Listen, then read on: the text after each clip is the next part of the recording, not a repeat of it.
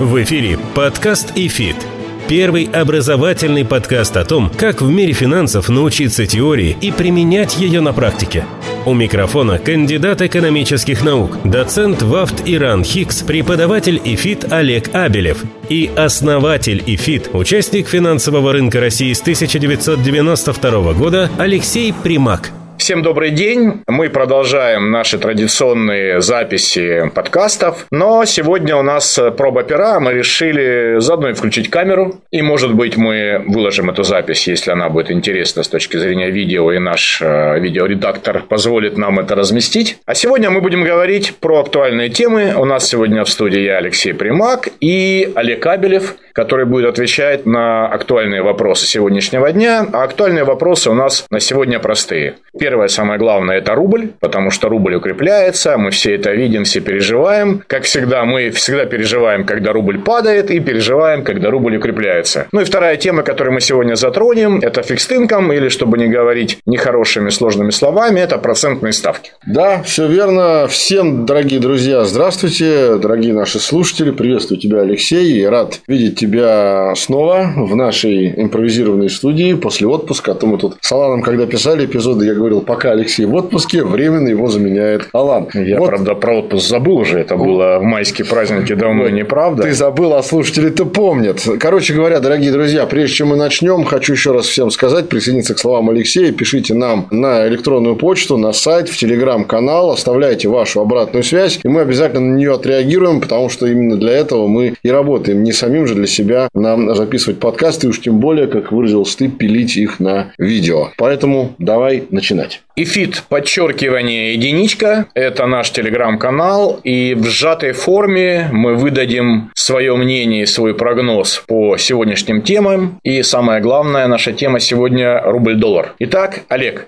укрепляется рубль. Почему? Все непросто. Хочется сказать точкой на этом закончить эпизод. На самом деле, укрепляется рубль по нескольким причинам. Я сейчас постараюсь э, максимально просто их обозначить. И на каких-то практических примерах и для тебя, и для наших слушателей, и теперь уже, видимо, и зрителей тоже. Ну, первое – это резкое сокращение импорта. Значит, чтобы мы понимали, в стране, у которой довольно большая доля доходов в бюджет от экспорта и вообще от торговых операций, да тем более за валюту, резкое изменение экспортно-импортного направление, которое произошло из-за сокращения импорта, не потому, что Россия этого хотела, а потому, что его прекратили многие торговые до этого партнеры России, так называемые недружественные страны. Так вот, резкое сокращение импорта в купе с тем, что спрос на валюту внутри страны очень сильно снизился. Мы помним, что этому активно способствовали разные меры Центрального банка, от комиссии на покупку валюты на бирже. До запрета на продажу валютной выручки экспортерами в начале полного, потом на 80% и сейчас на 50% вот несколько дней назад, вот это все способствовало тому, что спрос на валюту резко снизился, гораздо больше вырос спрос на рубли, рублей становится в денежной массе меньше, не скажу, чем валюты, но существенно меньше, при том, что уровень валюты иностранной в денежной массе в России не меняется. Ну, она как бы заморозилась, потому что приток валюты завершен. Это первое. Второй момент – это отмена бюджетного правила, про которое раньше говорили все, кому не лень. И, наконец-то свершилось. Да. Но только в данном случае те, кто были апологетами отмены бюджетного правила, теперь пожинают плоды резкого укрепления рубля, потому что теперь, по сути, те компании, которые хотели бы свои валютные остатки на счетах куда-то инвестировать, они боятся санкций. Вроде бы они не в санкционных банках свои валютные счета имеют, но, как говорится, обжегшись на молоке, дуешь на воду. И поэтому большая часть этих остатков на валютных счетах крупных компаний, она просто лежит мертвым грузом, она никаким образом не используется, спроса на эту валюту нет. И последний, третий. Центральный банк не покупает валюту. Я думаю, он ее будет покупать э, только в том случае, если произойдет что-то очень экстраординарное, потому что покупать валюту означает э, в текущий момент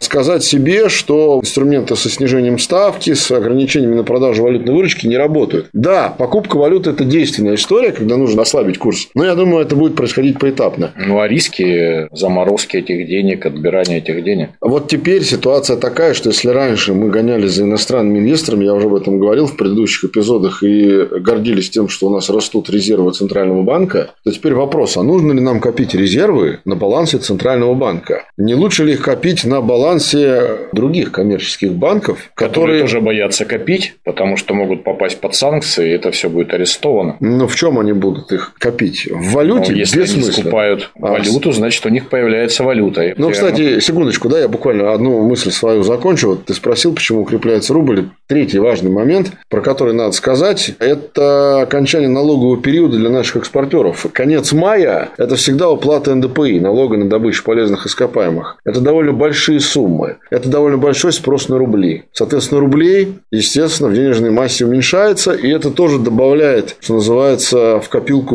укрепления рубля. Эти три таких кита базовых, да, на которых я только что сказал, вот они, наверное, и являются основой для укрепления рубля. Извини, перебил. Ну, мы вчера дискутировали проводили такой мозговой штурм, что нужно делать Центральному банку по поводу налога. Ты сказал, наверное, можно собрать крупнейших плательщиков налогов, а это наши экспортеры нефти и газодобытчики, и, может быть, как-то спланировать, размазать э, выплату налогов по году, чтобы она не приходилась на какой-то очень э, небольшой промежуток времени, когда все бегут продавать доллары, чтобы налоги заплатить, это раз. Угу. Но второе, наверное, это нужно найти Центральному банку кого-то, уполномочить, чтобы он мог покупать по заказу Центрального банка доллары, тем самым поддерживать ослабление рубля, но вряд ли кто-то на это согласится, потому что можно попасть под санкции, можно попасть под заморозку. Мы перебирали разных кандидатов, кто бы это мог быть. Идеальный кандидат – это Народный банк Китая, но вряд ли он согласится быть уполномоченным ЦБ на скупку долларов. Да, звучит это само по себе немножко сюрреалистично. Народный банк Китая вообще не является уполномоченным кого бы то ни было, кроме самого Китая. А почему бы его не, не уполномочить?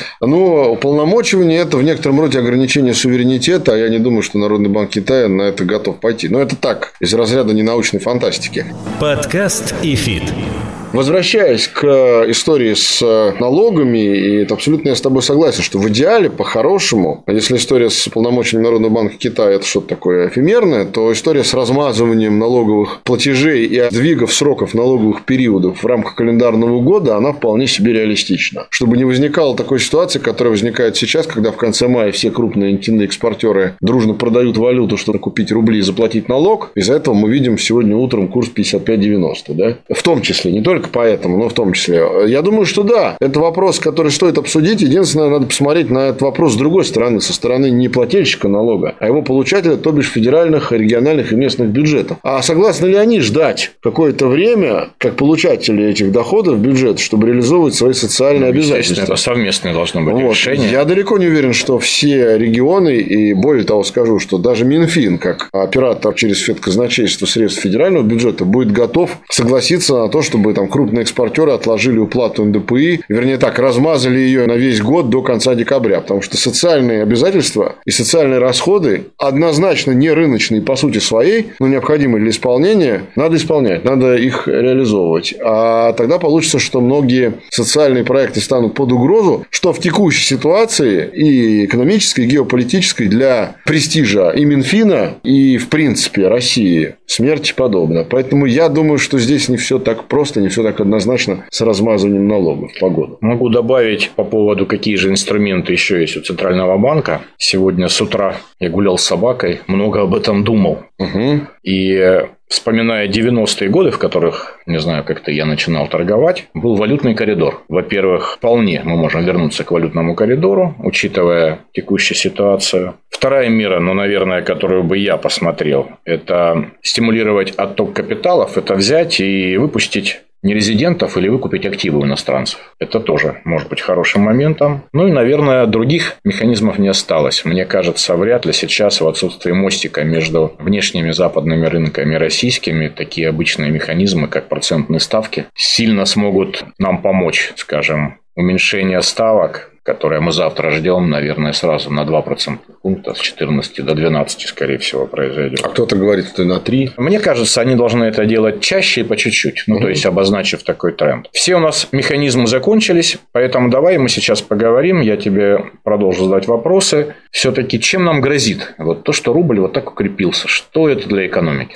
Краткосрочно влияние какого-то существенного большого, наверное, это не окажет, если в каком-то обозримом будущем, а для меня обозримое будущее это пара-тройка недель, курс не вернется к э, диапазону 75-80. Потому что краткосрочно, в принципе, как и любое экономическое явление, его рассматривать там как сильно на что-то влияющее, кроме позиций в портфелях спекулянтов и арбитражеров, да, наверное, нельзя. Если курс действительно продолжит оставаться в диапазон 55-60 в течение долгого времени, как минимум квартал, а может быть и нескольких кварталов, прежде всего это грозит двумя вещами. Первое – недополучением большой части доходов бюджета через налогооблагаемую базу, потому что хотим мы того или нет, 45% доходов федерального бюджета – это экспортные доходы сегодня. Более того, половина из них – это доходы от экспорта газа. И это, кстати, тоже одна из причин укрепления рубля, потому что, по сути, половина экспорта – это газ, а он приходит в валюте, но учитывается на счетах в рублях и конвертируется здесь в рубли. Отсюда мы выходим, соответственно, тоже на фактор укрепления рубля. Поэтому, если эта история с курсом будет продолжаться долго, то это будет означать секвестирование, умное слово сейчас скажу, выпендрюсь. Секвестирование, говоря по-простому, урезание некоторых статей бюджета по расходам. То есть, как обычно у нас, кто там первый под нож попадает? Здравоохранение, образование и так далее. Потому что доходная часть бюджетов резко снизится при таком курсе. Есть закон, который изучают студенты первых курсов всех экономических вузов, что экспортер заинтересован в плавном ослаблении своей национальной валюты. Не резком, а плавном. А если она укрепляется, как мы видим сейчас, рубль укрепляется явно не плавно, то это ведет... 3, 4, 5% в день. Да, какое что плавно. Это ведет, естественно, к тому, что экспортер начинает нести большие убытки. И второе важное следствие, чем это грозит, это уже скорее не для бюджета, не для социальных расходов бюджета, это для малого и среднего бизнеса грозит. А грозит это вот чем. Я лично периодически по роду своей деятельности выступаю на многих конференциях живьем, общаюсь с представителями малого и среднего бизнеса. И люди, владельцы бизнеса мне в частных беседах говорят, мы являемся торговыми партнерами с компаниями в дружественных странах. Мы даже сейчас не говорим про недружественные страны. Ближний Восток, Латинская Америка, Юго-Восточная Азия. Мы торгуем и с недружественными, но через дружественных. Да, как-то вот так. Да, действительно. Так вот, они готовы продолжать торговые отношения, но они этого не делают по той простой причине, что их устроил бы любой курс. Слабый рубль, сильный рубль. Как-нибудь они бы к этому подстроились. Но что не может устроить никого, это вот такие американские горки. Это вот такая скачка. Когда в начале марта курс 122, а в середине мая или там в конце мая, сейчас мы в 20 числах мая пишем, он 55. 55 мы сегодня увидели, но вот прямо в моменте мы наблюдаем, что Ну, хорошо, 57. 57, там, да, но это не 57, важно. В два раза. Это Более чем в два раза. Это нереальные цифры, и ни один экономист не смог этого предвидеть и не мог бы никогда предвидеть. Но самое главное, что расчеты, которые закладывают Абсолютно. В договора. Как ты заключать договора? Как прописывать курсы? Да никак. Вот этим грозит дальнейшая такая волатильность по рублю. В начале нашего разговора говорил про импорт. Я хотел у тебя спросить, мы немножко ушли в сторону. Все-таки, насколько упал импорт? Есть какие-то цифры? Вот разные оценки слышал, может быть, ты знаешь точные цифры? Официальной статистики абсолютно точно нет. Ее просто не может быть, потому что Росстат публикует ее с большим лагом. Поскольку все это началось в конце февраля, это будет даже данных за первый квартал показано не совсем объективно. Все-таки были январь и февраль, скажем так, э, спокойного времени. А какую-то объективную картину дадут данные только второго квартала, ну и, может быть, апреля-мая. А они появятся, дай бог, во втором полугодии. Единственное, что я слышал, с чем я ознакомился, это экспертные оценки некоммерческих организаций, соответственно, ну и разного рода экспертов, говорится о диапазоне от 40 до 60 процентов. Но в выражении не стоимостном, а в выражении натуральном. Потому что надо понимать, что ты можешь импортировать, там, не знаю, каких-нибудь два блага, которые будут стоить так, как... Приз марафона по цене двух. Ну, что-то такое. Я приведу пример. Можно импортировать там тонны макарон, а можно взамен проимпортировать один томограф. Цена будет одна и та же, а натуральное выражение импорта будет сильно отличаться. Так вот, мы ведем речь, конечно, не о натуральном выражении, мы ведем речь о стоимостном выражении. Это гораздо более важный показатель для импорта. В стоимостном выражении импорт сократился где-то по разным оценкам от 40 до 60 процентов в моменте. Понятно, что, наверное, эти логистические цепочки постепенно Россия будет выстраивать, будет выстраивать их с дружественными, как ты сказал, через недружественные и не только. Есть Латинская Америка, есть Ближний Восток, есть Юго-Восточная Азия. Но для этого нужно время. Я думаю, что это займет определенный период времени. И, наверное, к концу года удастся, наверное, хоть как-то частично эти цепочки отстроить. Подкаст ИФИТ. Я общался с логистами и с импортерами тоже в последнее время. Я слышал оценки от 30 до 50 процентов падения импорта, что, в общем-то, в твой интервал входит. И одну из причин, которые еще мне называли, ну, то есть, понятно, первая причина – это падение спроса, который мы наблюдали. Люди ужались, зажались, перестали тратить какие-то лишние деньги, берегут их на случай развития кризисной ситуации. И многие импортеры, боясь, что они не смогут что-то купить, что-то завести, сделали чуть более большие остатки по разным товарным позициям. Поэтому в совокупности это все сейчас не дает им завести новый товар, потому что, во-первых, есть товар на складе. И самое главное, этот товар на складе закуплен по другому курсу. И теперь они хотят распродать то, что они купили по более дорогому курсу, прежде чем завозить по новому курсу. Но, конечно, конкуренция это все поправит, но в любом случае запасы импортеров в виде наличных, они тоже не безграничны. Угу. И в плане кредитования, и мы видели, какие были процентные ставки у нас в феврале. Процентная ставка была 20, и никто в здравом уме не шел брать кредит по таким процентным ставкам. Ну, я могу только сказать, что, опять же, я выражаю свое мнение, как принято говорить в современной интернет-среде, имхо, да, и my humble opinion, что называется. Я выражаю свое мнение, мне кажется, со стороны тех, кто этим занимается, вот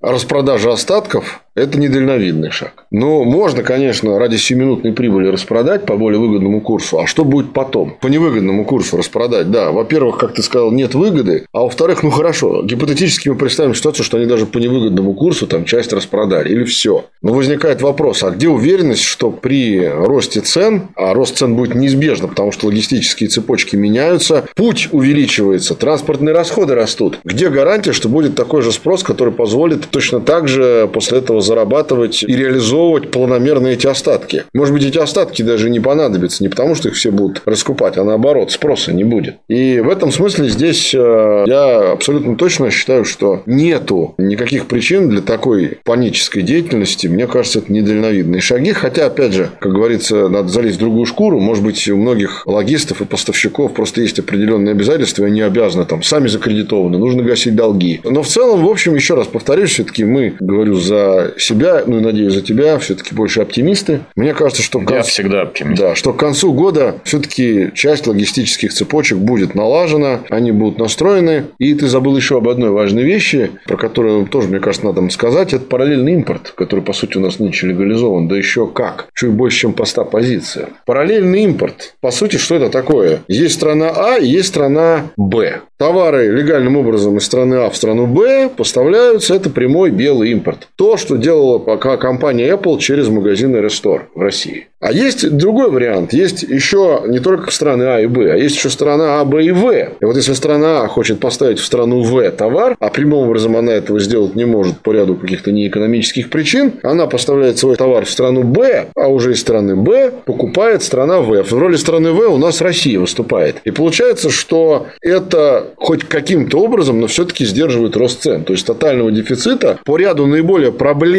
наименований, где Россия там критически зависит от импорта, микроэлектроника, авиапром, автопром, да, наверное, здесь параллельный импорт, он будет присутствовать. Особенно, я думаю, что в микроэлектронике. Ну, я общался с импортерами, ну, это в основном международные компании, кто поставляет продукцию в другие страны, там, Казахстан, Турция и так далее. Их головные компании строго предупредили. Если у вас будет рост заказов, мы будем внимательно следить, куда вы это продаете. Продаете ли это в Россию. Поэтому там есть ну, свои трудности Безусловно, сложности. Безусловно. Ну, поэтому параллельный да, Дружественные, импорт... недружественные. Кстати, прекрасный да. каламбур мне понравился. Сейчас в голове родился, когда мы с тобой пять минут сидели, разговаривали. Это импорт из недружественных стран через дружественные, чтобы местный импортер получил выгоду при невыгодном курсе, распродавая остатки. Ну да, это такая, конечно, конструкция интересная. Да. Но вот, кстати, к сожалению, мы теперь занимаемся такими конструкциями и схемами потому что других вариантов нет. Вот мы, в частности, затронули с тобой кредитование импортеров, потому что были очень высокие процентные ставки, и никто не брал кредиты. Давай плавно от рубля перейдем все-таки к процентным ставкам. Угу. Что происходит на рынке? Расскажи нам, пожалуйста. Ну, давай начнем, наверное, с основной, с ключевой ставки. Я единственное, что бы все-таки хотел добавить, завершая, закругляя тему с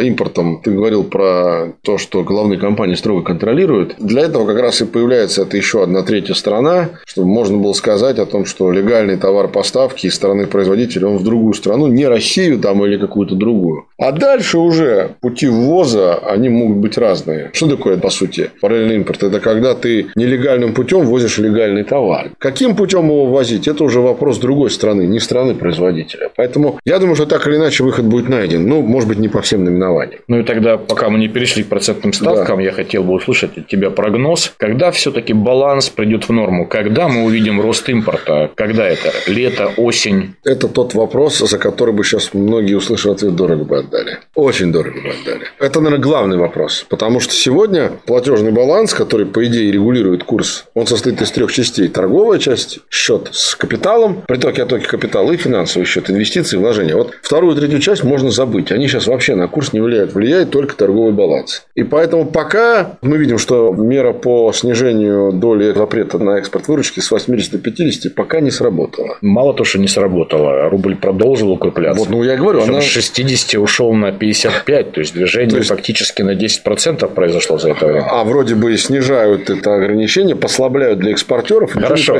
Задорого. Продай нам прогноз. Давай, задорого. За 50% валютной выручки. Думаю, что где-то к концу лета. По-хорошему, наверное, к концу лета. Почему? Я попытаюсь все-таки тоже не просто пальцем в небо, а как-то аргументировать. Потому что в конце лета традиционно активизируются и дистрибуторы, и посредники, и производители, потребители. конец лета, начало осени. Самый активный процесс торговый – это конец лета, начало осени. Поэтому июнь, июль, я думаю, что будет затишье. Скорее всего, ЦБ будет всеми правдами и неправдами стараться удержать курс вот в этом диапазоне, там, не дав ему уйти, условно говоря, ниже 50-55. Ну, скажем так, 50-60. А вот дальше, я думаю, что будем следить за как раз-таки переориентацией торговых цепочек и попыткой все-таки выровнять в торговом балансе экспорт и импорт. Потому что разово восстановить такой резкий провал импорта просто невозможно.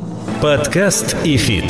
А как ты, кстати, относишься к слухам? Вот уже несколько человек, они очень далеки от экономики, это обычные обыватели, задавали мне вопрос, а не получится ли так, что курс загонят на 30, и по этому курсу принудительно отберут у всех валюту, и только после этого рубль начнет ослабляться? Я слышал про такое, когда вот только-только ЦБ вводил ограничения про черные рынки, что значит, мы выкупим у вас по принудительному курсу. Это все история хорошо работает, когда есть очень высокий спрос на валюту. То есть, когда действительно тебе есть что выкупать, собственно говоря. А сейчас я всегда, когда в последний там, месяц-полтора разговариваю на эту тему с кем-то, с коллегами, с экспертами, я всегда их спрашиваю, зачем тебе валюта? Вот если ты живешь в России, получаешь доход в России, тратишь в России в рублях. Когда мы видим, что зачем валюта тебе валюта? Пад... валюта падает, что ее никуда нельзя разместить, на ней заработать невозможно. На нее ничего нельзя купить. Я бы сейчас поостерегся бы покупать иностранные ценные бумаги. Опять же, куда валюта частично у нас уходила. Наверное, ты прав. Ну, если только разве чисто со спекулятивных ну, целей. разве что поехать в отпуск. Ну, сколько нужно валюты ну, поехать в отпуск? Ну, послушай, ну, какой процент населения у нас Алексей, едет вот за границу? Ты ездил э, в мае отдыхать. Вот я сильно сомневаюсь, что та валюта, которую ты приобретал для поездки в отпуск, сильно повлияла на торговый баланс. При всем уважении к тебе, не сочти за оскорбление, но это вряд ли сильно повлияет на курс. С точки зрения востребованности валюты населением, это абсолютные копейки по сравнению с тем, что а продают экспортер. примерно покупает население? Я могу сказать за данные 2021 года, вот до событий февральских, спрос на валюту в общем объеме валютного оборота со стороны населения в стоимостном выражении был не больше 10%. Понятно. Еще есть вопрос. На самом деле очень большое количество депозитов валютных, когда стимулировали людей высокими процентными ставки на долларовые и евровые депозиты, как раз у нас гасится как раз вот где-то в июне, наверное. Может быть, с этой стороны придет спрос на валюту? Я думаю, скорее с этой стороны придет спрос на какие-то активы на финансовом рынке. Потому что как раз в ближайшую неделю истекают эти трехмесячные депозиты по заоблачным ставкам 25, 26. Я которые... имею в виду сейчас валютные депозиты, когда под 8-9 годовых а, ты эти банки привлекали валюту активно себе на баланс. Угу. И вот сейчас они в июне все начнут заканчиваться. Опять же вопрос. Ну вот хорошо, заканчивается депозит, я получаю себе эту валюту, и я задаю себе вопрос. Зачем она мне нужна? Что я хочу на эту валюту ну, купить. Поэтому, соответственно, люди будут конвертировать эту валюту в рубли и идти в рублевые депозиты или облигации. И к этим конвертациям в рублевые депозиты еще добавятся деньги, которые придут с депозитов срочных, которые заканчиваются вот на следующей неделе, которые открывались в конце февраля, как раз три месяца прошло по заоблачным ставкам. Сейчас никто уже 25% естественно не даст по депозиту, а это приличные средства по разным оценкам. Какие сейчас процентные ставки? Просто просто ты меня перебил, я хотел договорить, что это приличные средства от 5 до 7 триллионов рублей. Это все-таки для российского финансового рынка, где сейчас не резидентов нет, это приличная сумма. Теперь по поводу процентных ставок. Итак, говорим про ключевые ставки. Ключевая ставка у нас вот уже в ближайшее время, мы пишем этот эпизод, даже не хочу называть ни даты, ни месяца, это не суть принципиально. Но важно, что мы пишем его накануне того дня, когда Центральный банк собирает внеочередное заседание. Да, мы записываем подкаст 25 мая, уважаемые наши телезрители и слушатели Ты под, подкаста. Да. Я ну, помню. мы параллельно пишем видео. еще. Хорошо. Соответственно, сегодня 25 мая, ставка 14. Мы ожидаем ее снижения, ну, я лично, на 12. Что нас ждет? Тоже какой твой прогноз, наверное, до осени? Думаю, что будет плавное снижение. Это даже не мой прогноз. Буквально несколько дней назад один заместителей председателя ЦБ, господин Заботкин, так и сказал, что тренд Центрального банка в плавном снижении ставки до конца года. Можно просто его процитировать. Почему тогда шкала доходности плоская у нас? А шкала доходности плоская вообще удивительная история получается, потому что мы смотрим на эту шкалу, даже на кривую доходности, даже не шкалу, а кривую. И вне зависимости, да, я говорил. да, вне зависимости от срока до погашения по бескупонному ФЗ, как будто линейкой просто, ну, как школьник взял линейку, провел. Я давно такого не видел. В России точно, да и в мире это не так часто бывает. Но здесь две причины. Первая, имела место инверсия, когда доходность по близким была выше, чем по дальним некоторое время назад. Сейчас немножко эта ситуация выравнивается. И второй момент – это просто общее состояние непонимания того, что будет дальше с даже не процентными ставками, а со спросом на банды. То есть рынок не знает, Да. рынок не понимает. А раз рынок не понимает, да, Алексей, то вне зависимости от срока до погашения цена не меняется. Соответственно, и доходность тоже, естественно, потому что они с ценой связаны. Вот и получается такая линейка горизонтальная. Вообще в обычной рыночной ситуации у нас может быть два типа рынка. Первое – это когда процентные ставки активно снижаются, и тогда кривая доходности у нас направлена вниз по отношению к дальним выпускам. Все стремятся купить как можно более дальний, самую ликвидную облигацию, потому что процентные ставки падают, и цена этой облигации растет. Когда ситуация наоборот, когда у нас процентные ставки растут, все не спешат покупать дальние сроки облигаций, все максимально коротко хотят сидеть в ожидании, пока ставки будут расти, и тогда кривая наоборот у нас задрана вверх. А сейчас она плоская, потому что мы не понимаем, что делать, и все находятся просто в таком тайминге ожидания. Ну, вот как раз к чему я говорю, что такие ситуации бывают редко, потому что я писал два варианта, либо повышение, либо понижение ставок, соответственно, кривая из купонной доходности направлена либо вверх, либо вниз. А когда никто ничего не понимает, она никуда не направлена, она превращается в горизонтальную прямую. Это действительно уникальный момент, но я думаю, что, в принципе, традиционно по корпоративным облигациям ставки, они догоняют потом ставки по федеральным, по ФЗ. Это традиционная история не только в России, но и в мире. И думаю, что такая же история будет и в России, но ближе к концу года. Я думаю, что пока не то, что частные инвесторы даже, да, а там крупные фонды какие-нибудь в трезвой памяти, добром здравии и хорошем уме не будут активно приобретать какие-то корпоративные выпуски и смотря на горизонтальную прямую, потому что ты не очень понимаешь, а, собственно говоря, чего ожидает рынок. Для рынка акций это нормально, для долгового рынка это ненормально. Те, кто работают с облигациями, работают долго, они должны видеть наклон кривой бескупонной доходности, потому что для них это один из важнейших ориентиров. Подкаст «Эфит».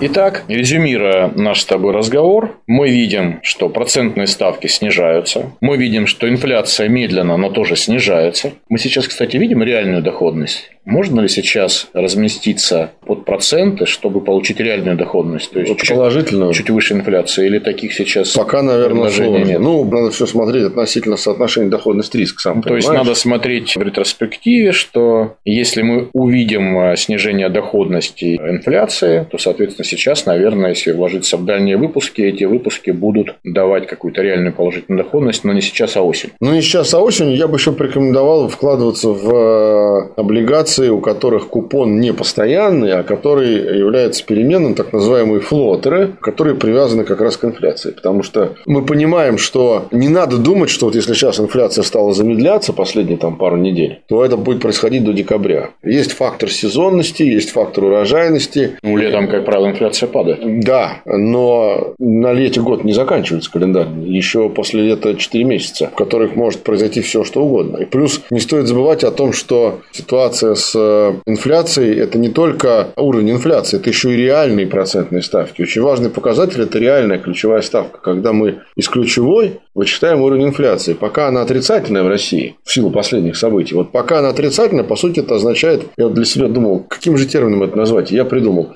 кавычках, самоедство экономики. Когда отрицательная реальная ставка, экономика кушает сама себя. Она не работает на рост экономический. Не может расти, инвестиции не могут расти, сбережения не могут расти. Я хотел бы верить и надеяться, что к концу года реальная процентная ставка в России выйдет в плюс. Это было бы неплохо. Хорошо. Мы подходим к концу, мы завершаем наш разговор. Я понимаю, что прогнозы, конечно, дело неблагодарное. Все-таки хочется услышать от тебя, может быть, короткие прогнозы на осень или на конец года и про рубль-доллар, угу. и про процентные ставки. Что ты можешь сказать? Я помню, в начале эпизода ты говорил, как ты гулял с собакой и много думал. Мне вспомнился какой-то классик, я не помню, кто это был. Он там в биографии писал, гулял, много думал. Нет, это был анекдот про пейджер. Читал пейджер, много А, вот, точно, точно, точно. Читал пейджер много думал. Вот, я так же, как и ты, в анекдоте. Вот я сейчас... подарю тебе пейджер. Да, давай. Может быть, э, у нас даже лучше пойдет дело с прогнозами. Так вот, я, хоть у меня пейджера нет, я вместо пейджера использовал телефон,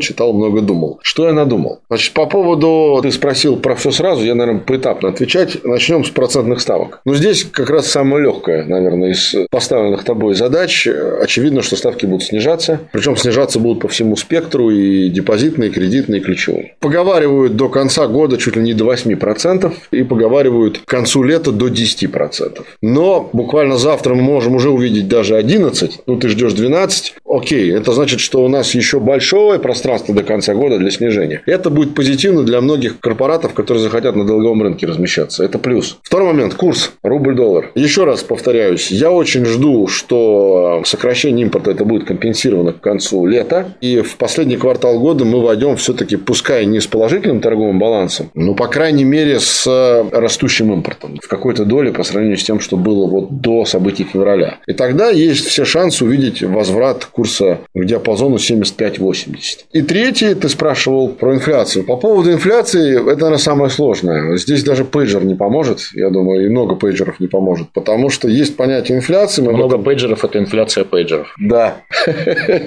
Значит, если мы говорим про инфляцию, то тут есть понятие просто инфляция, а есть понятие инфляционных ожиданий. Вот инфляция, которую ты видишь, не знаю, там в интернете, на сайте Росстата, это одна история. Это инфляция официальная, но есть еще инфляция реальная. И личная. И личная. Абсолютно правильно. Поэтому, да, может быть, официальную инфляцию удастся обуздать, она там не выйдет по итогам года за уровень в 20, это будет подвиг. Но, что касается реальной, я думаю, что 30-40% мы увидим в этом году. Это невозможно не увидеть просто по причине А перестройки логистических цепочек, то, о чем мы говорили, и б, просто роста затрат на всех стадиях от создания любого блага и до его продажи. Потому что этот процесс, а что это? Производство, распределение, сбыт и потребление. Вот производство, распределение и сбыт, каждый кусочек этой цепочки, он теперь, естественно, будет стоить по-другому. Да? Его стоимость будет выше. И поэтому общее спрогнозировать будет непросто. Конечно. Ну что ж, уважаемые слушатели, если коротко, мы все темы обсудили.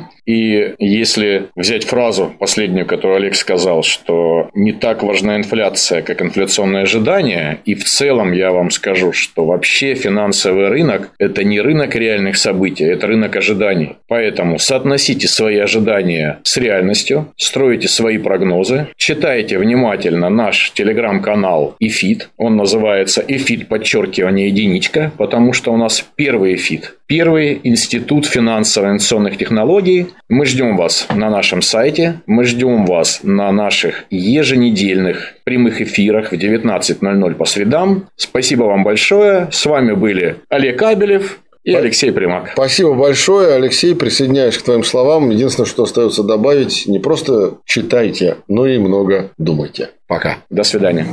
Напоминаем, что подкаст и фит можно слушать на Apple подкастах, Google подкастах, CastBox, Spotify, VK, Сберзвуки и Яндекс.Музыке. Музыке.